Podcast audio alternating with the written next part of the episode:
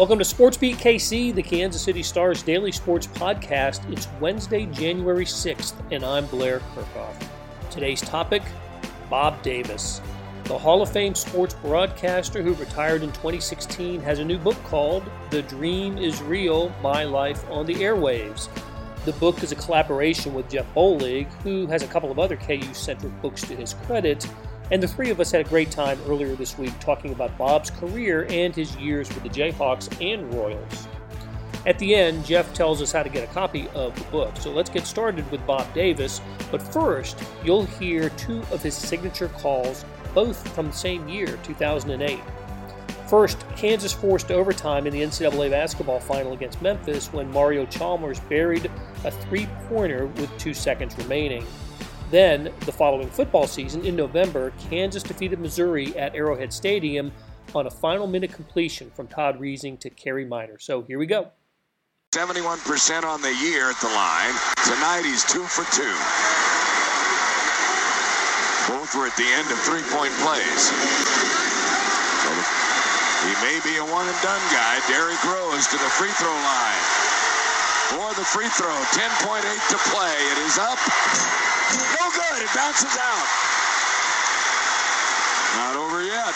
Well, Kansas going to come down the floor, probably play a, a 1-4 Mario up top, or actually probably Sherron. four guys down on the baseline, drive and pitch. Rose for the second shot. It is. Good. It's a three-point Memphis lead. Hawks need a three-point basket. 10.8. Here they come. Collins. Seven seconds to go in the game. Collins got pushed. Falls down. Chalmers shoots. Oh! Three. The game tied. 2.1. Memphis inbounding. A half-court shot. No. Unbelievable Overtime. shot. Overtime. Wow, how about that shot? That play was almost over when Sherron Collins got bumped, stumbled a little bit. The ball coming off, he's able to get it and come back to Mario. And unbelievably, Memphis doesn't get all the way out on him out there. They got a little bit close to it, but not close enough. And just a huge three over the top. What a comeback. Reesing with the ball. Here comes pressure. And he's flushed out of the pocket. He throws. Got Meier. Touchdown! Touchdown! Touchdown! Kerry Meier! Reesing avoided pressure. He stepped up inside the tackles, darted outside. Meanwhile, Kerry Meier carried on his route, came open late. The gunslinger hit him in stride.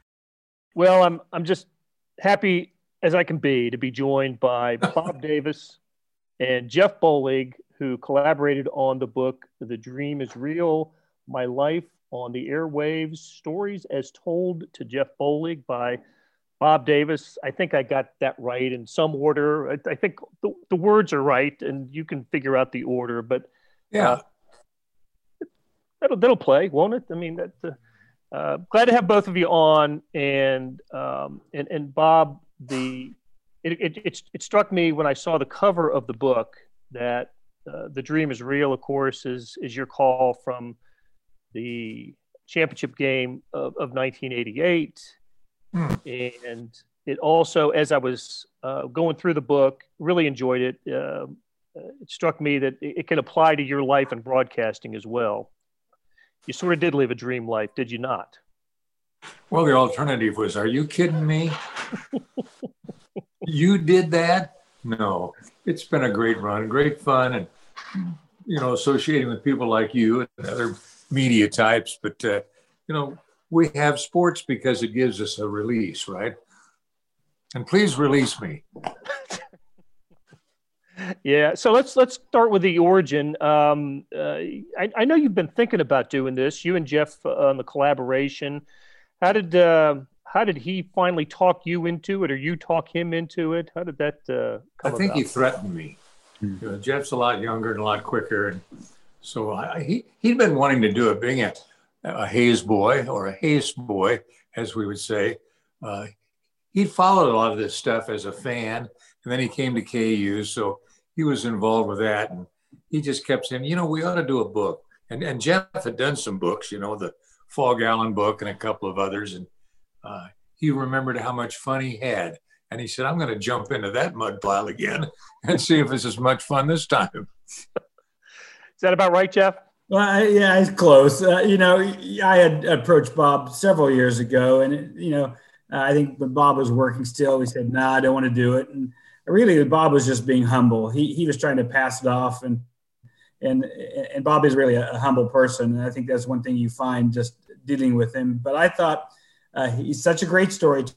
He has such a great sense of humor that I don't think, you know, Blair, the media knows it who who interact with Bob and the coaches, but really the listeners don't get the full view of, of Bob's humor because I think Bob always had too much respect for the game to make it, you know, too slapstick. Right. I think Bob's humor is tremendous, and so the stories uh, just needed to be told. And so finally, um, I think after twisting the arm so much, he said, "Quit it! It hurts. Let's get this darn thing over with." So we did it. and it was out in the, uh, the, the the latter half of 2020, out in time for Christmas, right. and. Right you know, it, it's. Um, I was saddened. The timing of it was first of all, it was great because we got to see it, read it, uh, but you didn't get to go out and promote it in a way that uh, that, that you maybe would have liked to with uh, with the COVID nineteen pandemic. I could imagine lines out the door for a book signing. I hope that when there's a uh, there's a solution to this pandemic that that'll be part of the that's part of the plan to get um, you know to get you in stores and and in, in shops to, to, to get the Bob Davis autograph copy of this book. Well, well, that is that is the goal. So hopefully, not only in, in the Kansas City, Lawrence, or Topeka area, but maybe Wichita, certainly Hays as well. That that's the goal. So we're uh, hoping for better weather and uh, and the end of the pandemic. What's a pandemic? oh no, we've all learned, haven't we? Yeah. yeah. Yes. yes. Gosh, who knew? Uh, no, uh, nobody who has lived through it, and uh, it is uh, it's quite inconvenient, I must say. It's, it's it is a little inconvenient. Yeah, I like things to be convenient and, and readily apparent. Were you here in '84? It's not. When you started at Kansas, I was um, I was still working in Virginia. I was about five yeah. years away from coming to Kansas City, but um, you, you were among the first people who who greeted me warmly when I did get here, and I was covering KU. Yeah. Um, uh-huh. Um, so I'm sure everybody who has an, uh, some kind of relationship or connection to Kansas, as I did as a beat writer in in the 1990s, just picks out favorite parts of the book and. Uh-huh um, and mine was your recollections of my, the, your recollection of the the Glen Mason, Roy Williams era, just when they got started and through right. the '90s. There were so many so many good times in that time period. Um, Glen Mason got the football program up and going, and uh, and of course Roy Williams was just a a smash of a hire from a, a real unknown, and uh, and you were there to to to help usher in both of those eras with um, you know in, in your role. Uh, th- that's one of the things that occurred to me as I was reading it, Bob. That you know you get to know the coaches on a on a on a level that others do not. Right? You you are you know you, you not only host their shows, you travel with the team. You you know you're with them on the weekend when when they go and. So I counted down. By the way, um, you worked with eight football coaches during your time at Kansas, not counting the two interim coaches. Um, All right. Uh, counted three basketball coaches, which I think is uh, pretty incredible, and and a handful of athletic directors. Um, so let's let's talk about when you got to Kansas in 1984. What were the conditions, the circumstances um, uh, of of that? What uh, uh, you had had some job offers previously to KU, but uh, this one seems special to you. Well, and, and it was, and it still is, Blair. But uh, you know, we were changing football coaches.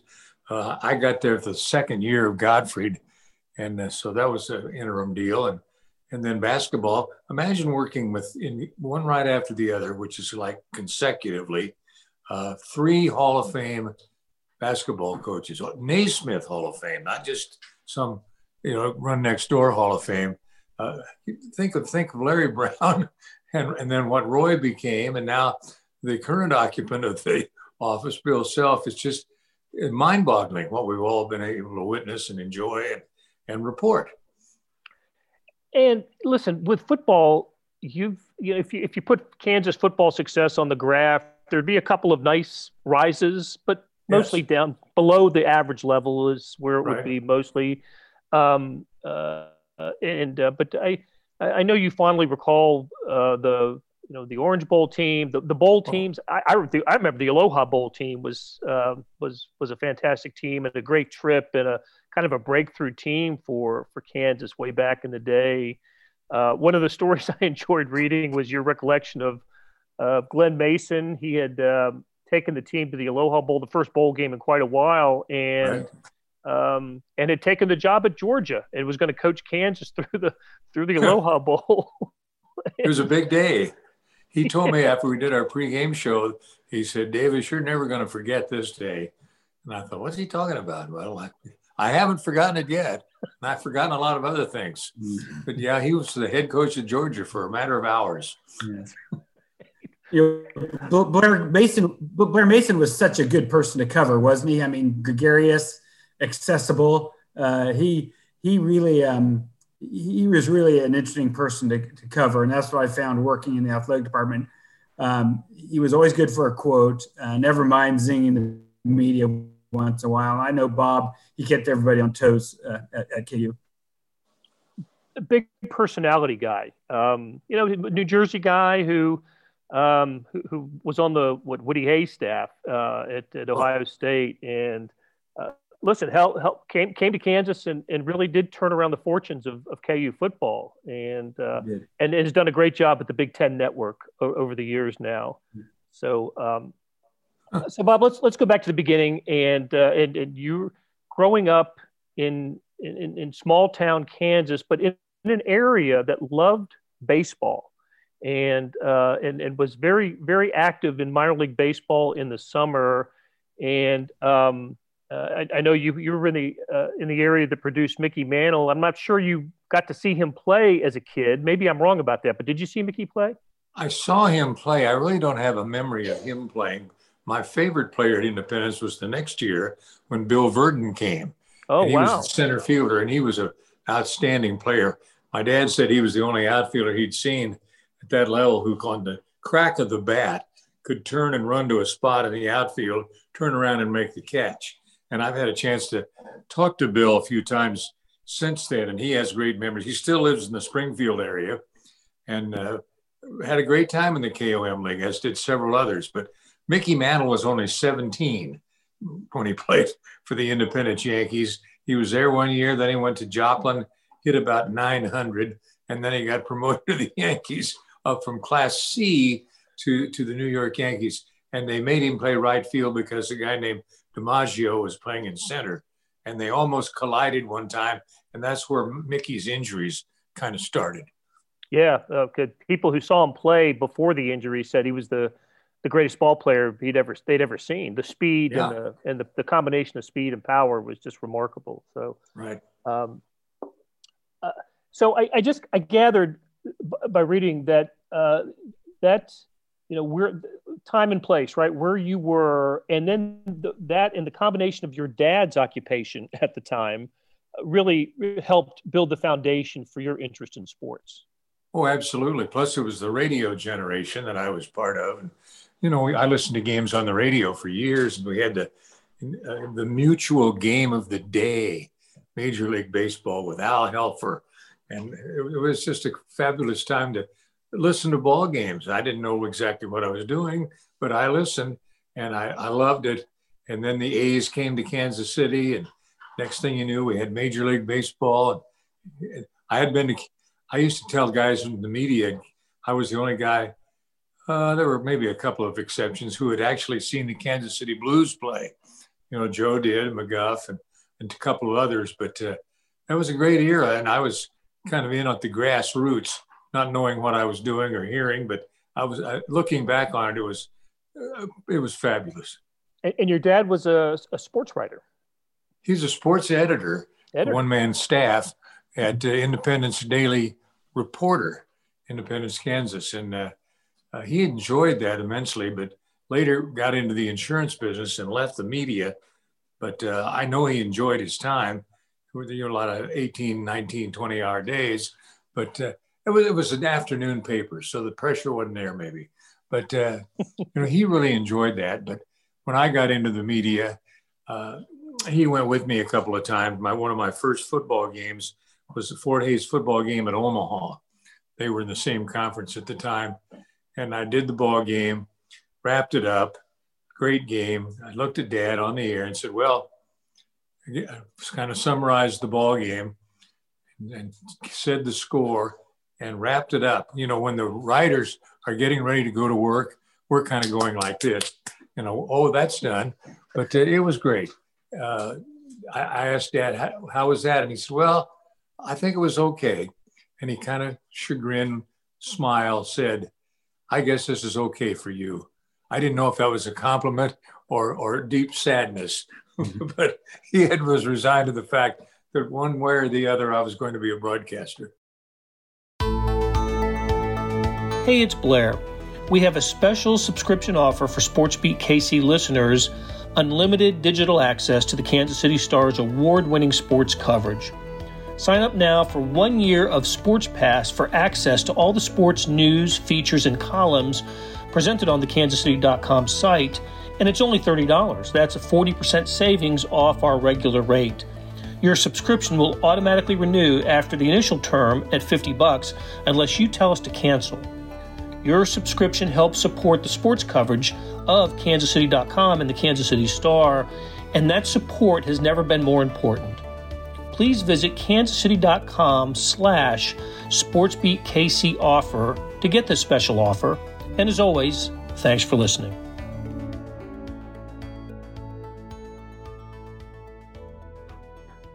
I can remember talking to Eddie Sutton once, and mm. Eddie told me that when he was a boy in, in Bucklin, Kansas, that right. um, he would listen in, in the wintertime to college basketball on the radio, on the family radio. And he would sure. listen, spin the dial and, and listen to games uh, from Kansas, Kansas State, Oklahoma, Oklahoma State, Wichita State. And, um, and I wondered if you had this, a similar experience listening to college hoops in the, um, as a youth.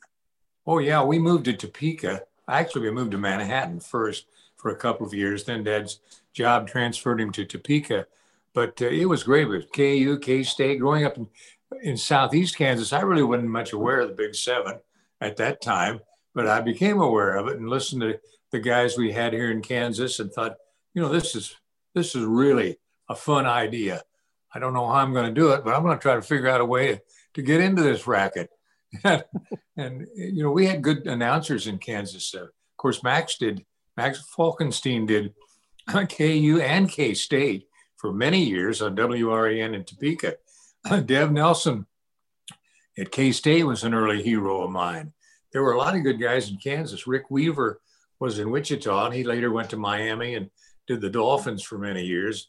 We had a lot of character announcers, and it was the radio era. The TV really hadn't kicked in at that point where you had the, you know, a game once a week. We had them on radio, and, and I had my ear up against the speaker, listening to every word and thinking, "Wow, I like this." And it might be something you want to do, as opposed to say law school. Well, I did go to law school for a year. And I was uh, not. I would say I was not a decorated law student, but uh, I did enjoy it. A lot of the guys I went to law school with have become judges and other things like that. But uh, it, it, was just spectacular. I, I, had a cousin who was in broadcasting at the time and worked in Topeka for a period of time. And uh, he was a top 40 disc jockey, which was mm-hmm. uh, another era, another way to go into broadcasting. But he told me when I told him I wanted to be a sports broadcaster, he said, I think you're climbing on a dead horse. I thought that didn't sound like a very good analogy. Uh, dead horses aren't worth much, but eh, that's how it all started. And, and I'm so fortunate to stumble, literally stumble into a place like KAYS radio and television in Hays with one of the great all time Kansas owner operators in broadcasting, Bob Schmidt. Yeah, right. And listen, yeah, that wasn't uh, that wasn't automatic for you. You went to uh, broadcast after law school. After a year at Washburn, you you went to uh, what is a broad what was a broadcasting school in Kansas City, right? Um, right uh, on the building that's on the plaza, and uh, and you were just like everybody else who just finished school. You were a little anxious about that first job. Who was going to hire oh, yeah. you? You didn't have experience, and nobody seemed to be hiring people without experience. Yeah, in fact, my to be boss told me had he been he was out of town when I was hired. He said we had a policy against hiring people for full time jobs without experience, and they had a, a, good operation. That was one of the reasons. So, and I kind of was in the right spot at the right time. We had a really good radio uh, news director and sports director, the same guy, a fellow by the name of Keith Cummings, who later moved to Michigan and worked in Lansing. But uh, he uh, he moved right at election time that year, and our assistant news director and I did most of the election coverage. So that's what you call being thrown into the into the uh, fire. Uh, I, you know, we, we, had it was 1968, and uh, it was a presidential election. Nixon and Humphrey, and and lot, Bob Dole ran for the Senate for the first time. A lot of great things going on. Working at a TV station, those guys all came through. Now I don't think Nixon and Humphrey did, but the other guys did. Mm-hmm. So I got right on that cutting edge. You know, I thought, you know, this is fantastic. This is happening right now. And I really, really enjoyed it. I, I didn't stay in the political aspect, but it was the excitement of the race and, and live coverage. And it, it kind of appealed to me. Well, you couldn't stay in it because there was American League, American Legion baseball to cover. There and Hays had yearly contenders for the state championship. They won some state titles, and uh, I went to the seven state regional, uh, which usually was in Nebraska. But uh, American Legion baseball, you have not really experienced doing sports at the grassroots level until you've done small town baseball on the radio. You have a, a roster and everybody's name, and you know how to pronounce it, you're way ahead of the game.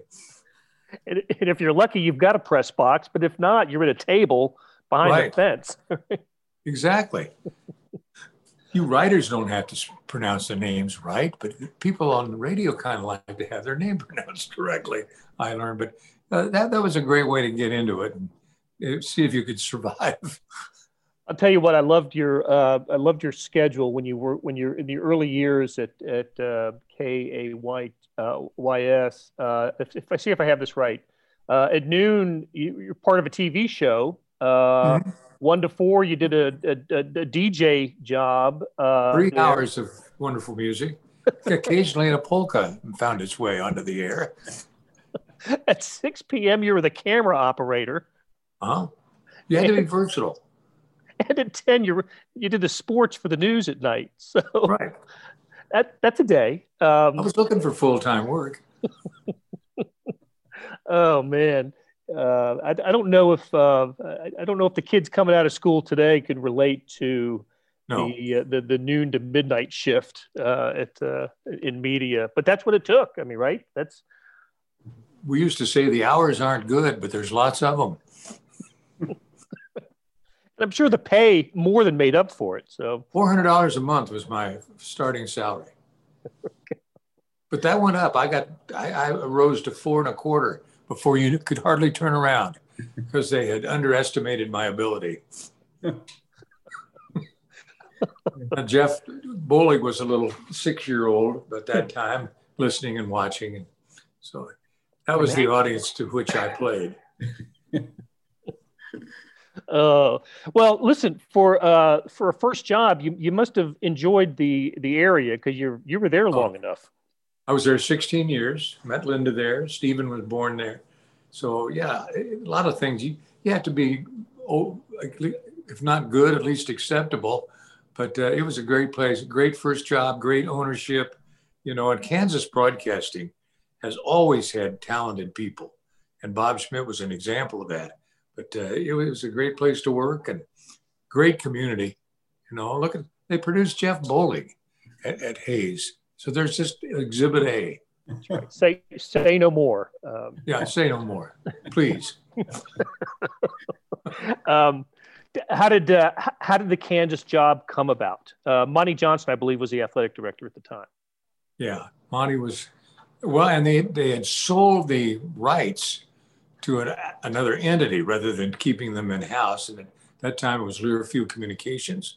And I had done some work for Learfield. Uh, John Rooney was a really good friend. John was doing Pittsburg State at the time, and I was at Fort Hays. And John was getting more involved with Missouri, and he was going to miss about 12 basketball games that first year. And he asked me if I could fill in for him. As it turned out, I did and enjoyed it immensely. And then the Learfield became the rights holder for Kansas, and things were just popping all over. You know, it was so much fun. And Missouri's network was fabulous. He had 50 stations, including KMOX. So uh, that was big, really big. Heck yeah, yeah, heck, it, sure it was. Um, so you get to Kansas, as we as we mentioned earlier. Uh, Mike Gottfried was the football coach, but Larry Brown had just become the basketball coach. Right. Uh, were your first same first year you and Larry? Right. Okay, and uh, and so over the next couple of years, actually, it was my. I, let me back up. I was there, Larry's second year. Okay. Okay. So that's really when I started working with him.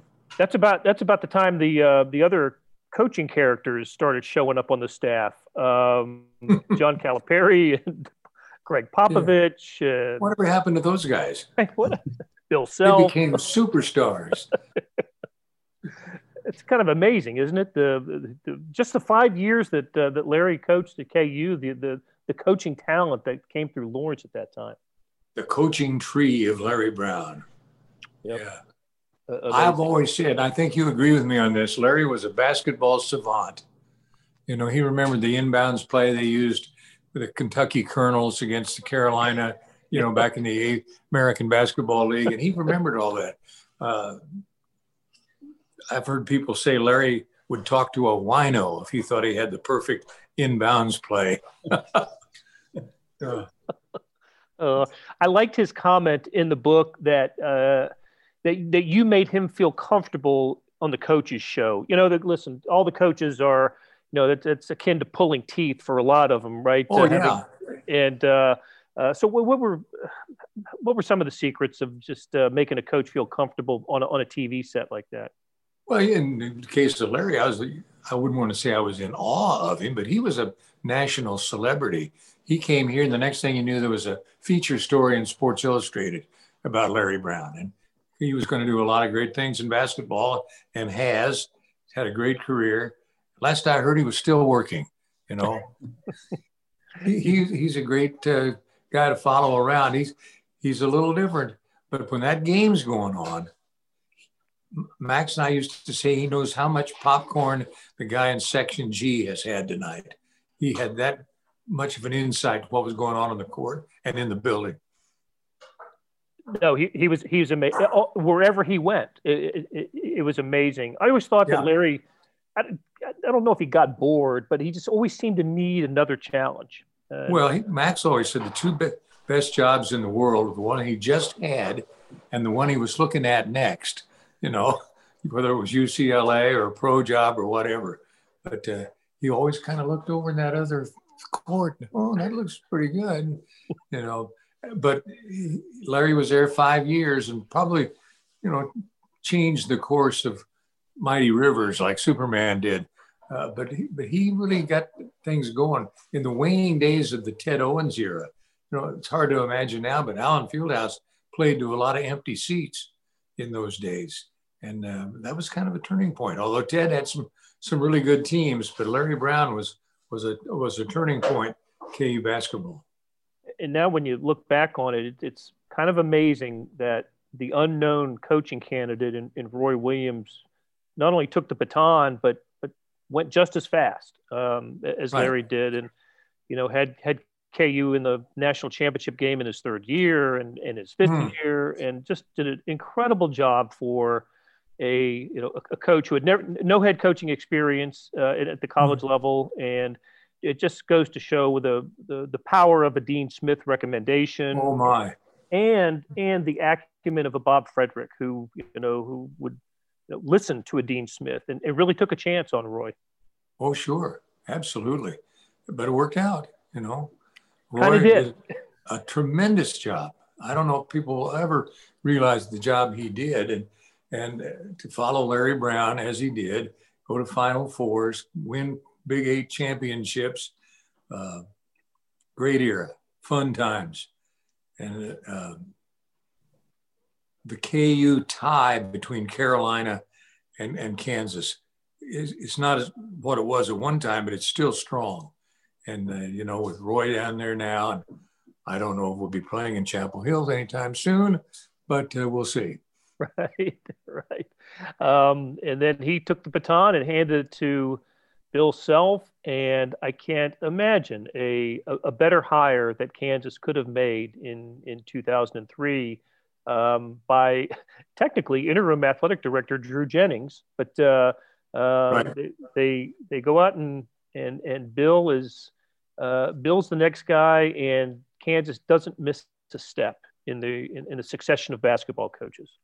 Remember, he was going to take the North Carolina job and it was the biggest story in the state for two weeks at least. Yep. And then at the last of the two week period, he says, I'm staying. And a little startled at what had come out of his mouth, but uh, it worked. You know, enter Roy Williams, North Carolina, but uh, Larry Brown, Roy Williams, whoever, um, it, I guess it was supposed to be that way. And we had so many fun times and, and, and excitement. And uh, wish we could do that in football. I know what you mean. I, I, know Kansas fans know what you mean there with the looking for the for the perfect hire. Maybe uh, yeah, if there maybe, is one. If there is one, maybe he's there. Uh, maybe Les Miles needs some more time, but uh, uh, we'll, we'll, have to we'll have to see about that. But um, Bob, it's uh, it was an incredible run. Did I read the stats right? Almost. Uh, listen, hey, we can't get this far into it and not talk about uh, 13 years with the Royals, and that must have been for a guy who grew up a baseball fan and right. sort of the the sport that pulled you in uh, mm-hmm. to, to, get the opportunity to broadcast the Royals games. Uh, it wasn't the, the the, the championship years of 14 and 15, but no. you saw you saw the build up to it. You bet and Paul Splittorff became a very close friend, and I miss him every day because he was so much fun to be around and work with. And that's the other thing about the broadcast business: you work with other people, you have partners, and you know it's just uh, it's it's it's to me a very exciting profession. And I can't spell, but that was before spell check, so maybe I could have gone the other direction. I don't know. okay. Bob, it's been great talking to you. Let's, uh, hey, Jeff, why don't you take this opportunity to tell us how they can get uh, The Dream is Real?